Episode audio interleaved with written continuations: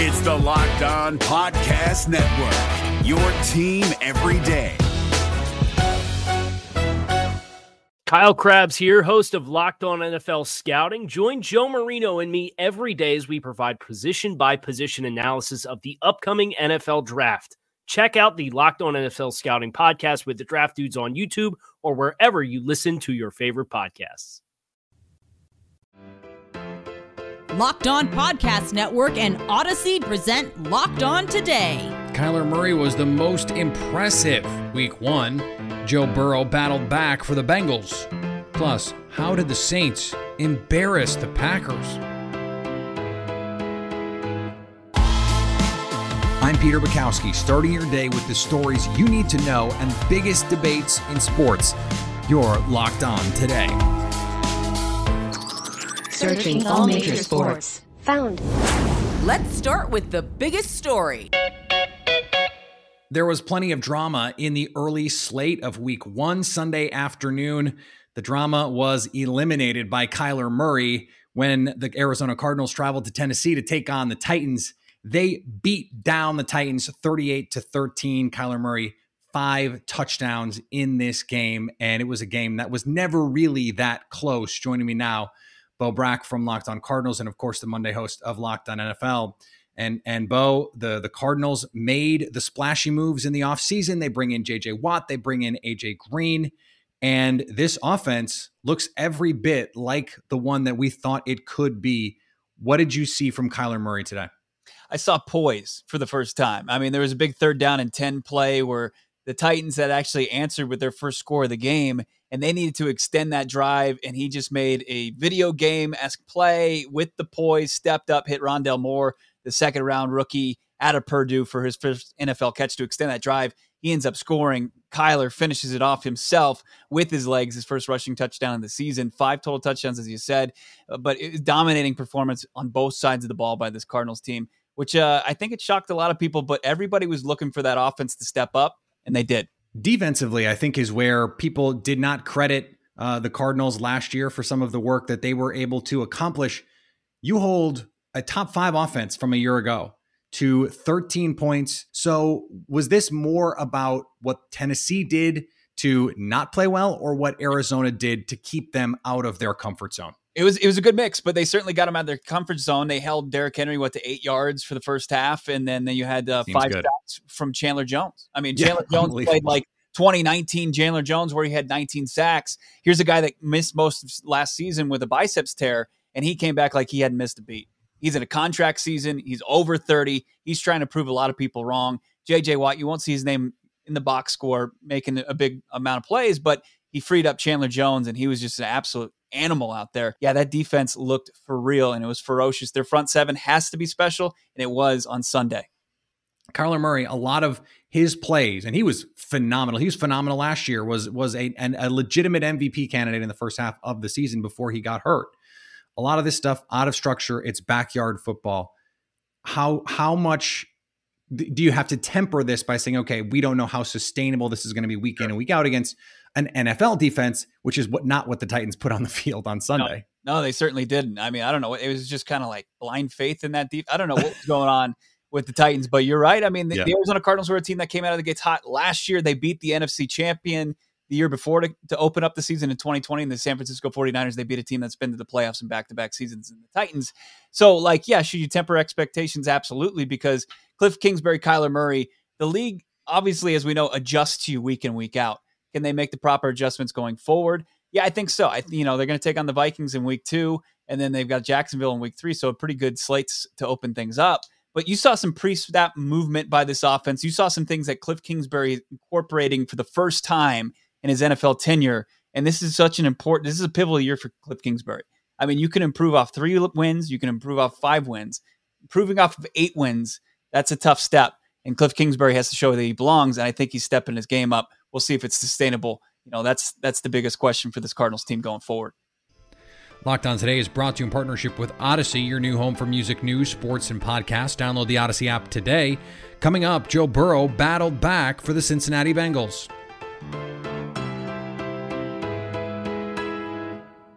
If you're looking for the most comprehensive NFL draft coverage this offseason, look no further than the Locked On NFL Scouting Podcast. Join the draft dudes, Kyle Crabbs and Joe Marino, as they go position by position through the NFL free agent class and into the star studded crop of college stars who will be selected in the 2024 NFL Draft.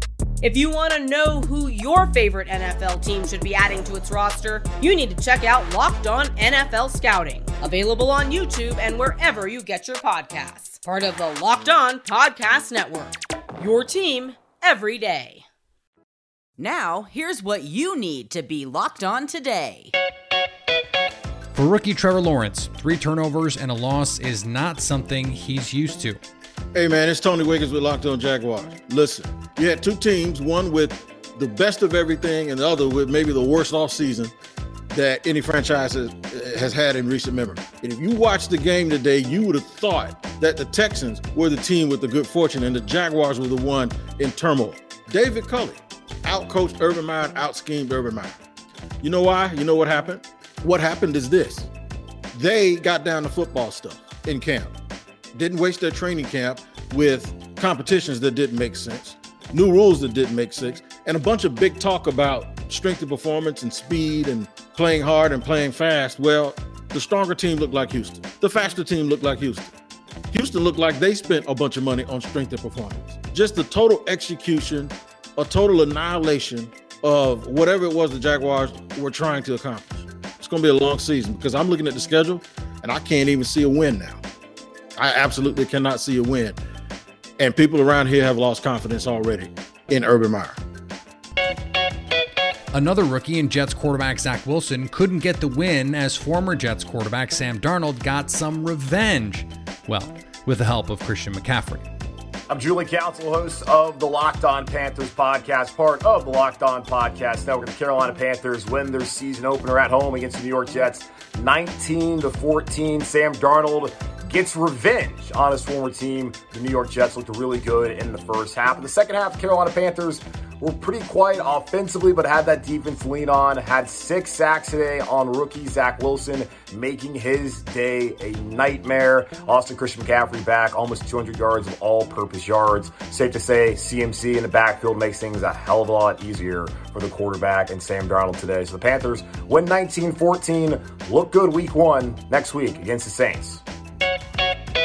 TJ Watt got paid, and then he helped the Steelers get one of the biggest wins on Sunday. Here's Locked On Steelers host, Chris Carter. Pittsburgh Steelers walked into Orchard Park, New York, in Buffalo and pulled off a major upset win over the Buffalo Bills 23 16, with the defense having a stellar performance in this game. At no point last year did a Bills offense that averaged 31 points per game score 16 points or fewer. Well, that changed in week one, with the Steelers missing Stephon Tuitt, a defensive tackle who had 11 sacks last year, walked in TJ Watt showing exactly why the Steelers paid him two sacks, a forced fumble on Josh Allen, and a phenomenal overall defensive performance. And it was phenomenal from top to bottom. Ben Roethlisberger avoiding the crucial turnovers this game, though only 188 yards passing. That touchdown and no interceptions looks very good. And with a with an offensive line that was featuring two rookies starting, that's a heck of a performance. Justin Herbert threw for 337 and a touchdown, overcoming a fumble into the end zone and a red zone interception, leading an offense that went 14 of 19 on third down. What's up, guys? Daniel Wade here from a Locked On Chargers, coming to you after a huge win for the Chargers in Week One over the Washington Football Team, 20 to 16 in their first game under head coach Brandon Staley.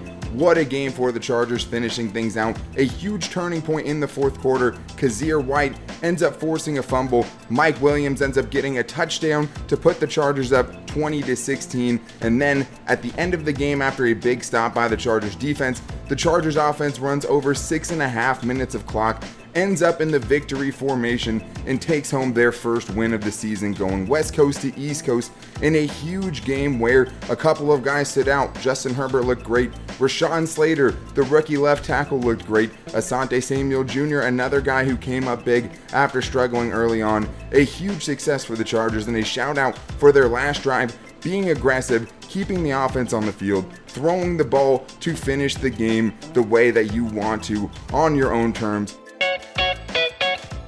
That's what happened last night. Here's what to look for next on betonline.ag. If you are already over week one in the NFL, here are some opening lines for week two.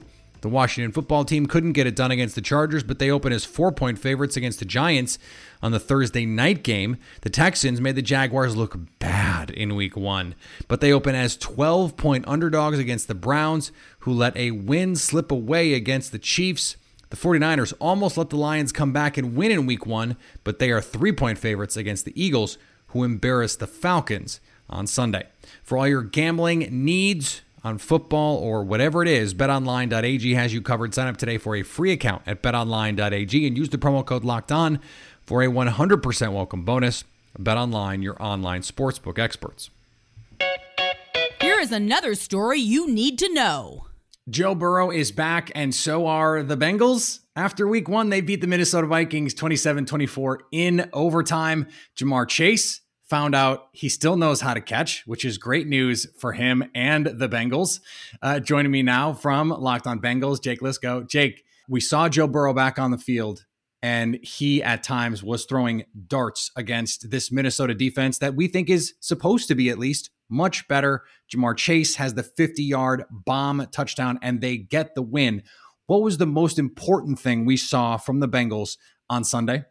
Well, Joe Burrow played an entire game, and turns out he isn't made of glass. He did tweak an ankle at some point, and he did get hit a little bit too much, but he showed that pinpoint accuracy. And for the most part, the offensive line let the Bengals offense operate. You saw them really thrive with the wide zone stuff that Frank Pollack brought to town. Joe Mixon had a really nice game. So, balanced approach on offense for the most part, and they did enough to win their first game in a one score game which is something that Zac Taylor has struggled with. Also, defensively, they gave Minnesota a huge issue up front. Now, that Minnesota offensive line is not great, but it's not like the Bengals have the 85 Bears defense. That front was able to get after Kirk Cousins repeatedly. They drew a number of holding calls and then just hit and harassed Kirk Cousins.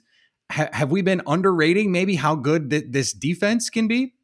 Larry Ogunjobi had a, an amazing game. If that's how Larry Ogunjobi is going to play now that the Bengals have moved him back to the three tech all year, then maybe you have been you being national non-Bengals cover. I mean, I've been underrating it too. I didn't expect them to be this good, although I did think that from a power perspective, when you have DJ Reader and Larry Ogunjobi going against the Minnesota interior, which is athletic but not necessarily the strongest, that is a good matchup for the Bengals interior. BJ Hill also acquired for Billy Price from New York, had two sacks in the game. So the interior generally played really well. And Trey Hendrickson on the left side of the Minnesota offense gave Rashod Hill, who probably won't be starting for long, I guess, a, a really hard time. So really encouraging stuff early. We'll find out soon how much of it is a matchup and how much of it is this Bengals defensive line is actually really good we, we can't not talk about the Ja'Marr Chase factor here. He took a lot of criticism. He was up and down in training camp, had all the drops in the preseason, at least early in the preseason.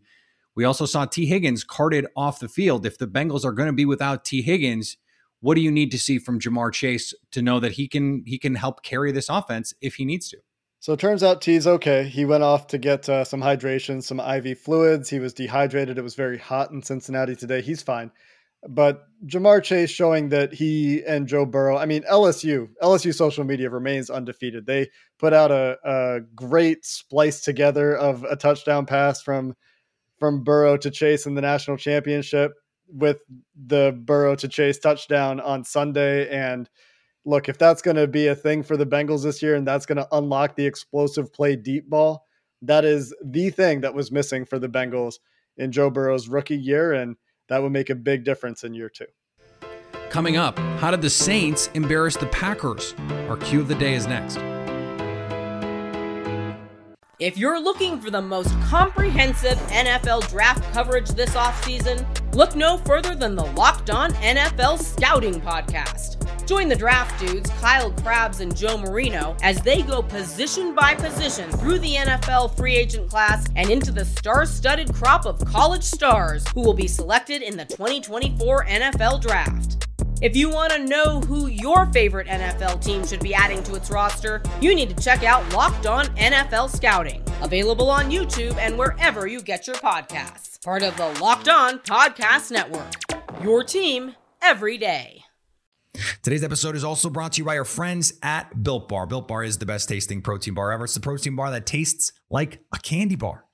They've got nine delicious base flavors coconut, coconut, almond, cherry, raspberry, mint brownie, peanut butter brownie, double chocolate, salted caramel. There is something for everyone, and they're all high in protein, high in fiber, low in net carbs, and low in sugar, and yet they taste delicious. In terms of food that is actually good for you, I don't want to call it a health food because that has such weighty connotations. As good a tasting a food as you can ask for. Go to built.com and use promo code LOCK15 to get 15% off your first order. That's promo code LOCK15 for 15% off at built.com. Agree or disagree? This is the cue of the day.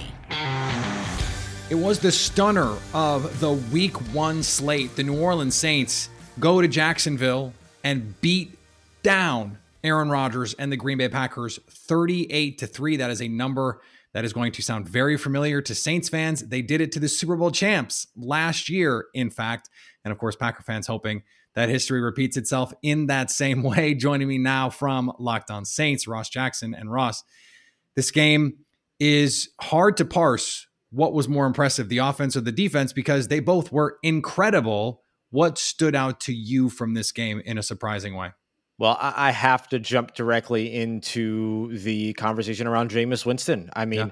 You know, the New Orleans Saints had a good defense last year. They're top five in both run defense and pass defense. Yes, they lost some pieces, but there's enough continuity at all three levels of that defense, secondary, defensive line, you can look at the safeties if you want to split up the secondary. And of course, the second level with Demario Davis and of course their defensive coordinator. They might have upgraded a little bit over in the secondary with their secondary coach, Kris Richard, when Aaron Glenn headed to Detroit. But you didn't see Jameis Winston. You're not taking a top five Jameis Winston and turning him into a top five Jameis Winston, right? You're taking a Jameis Winston that's coming off of his last full season action, throwing 30 interceptions, and he comes in and throws five touchdowns and no interceptions, at least none that stand in this concept in this uh, uh, this competition here against the Green Bay Packers. So for me, the thing that really stood out was how remarkably conservative this offense was until they finally took the top off with the big 55 yard touchdown to Deonte Harris. But they were able to run an efficient offense and have, you know, Jameis to go out there and go 13 of 20.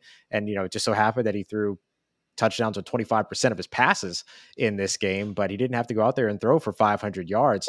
This was an offense that was ready to play today.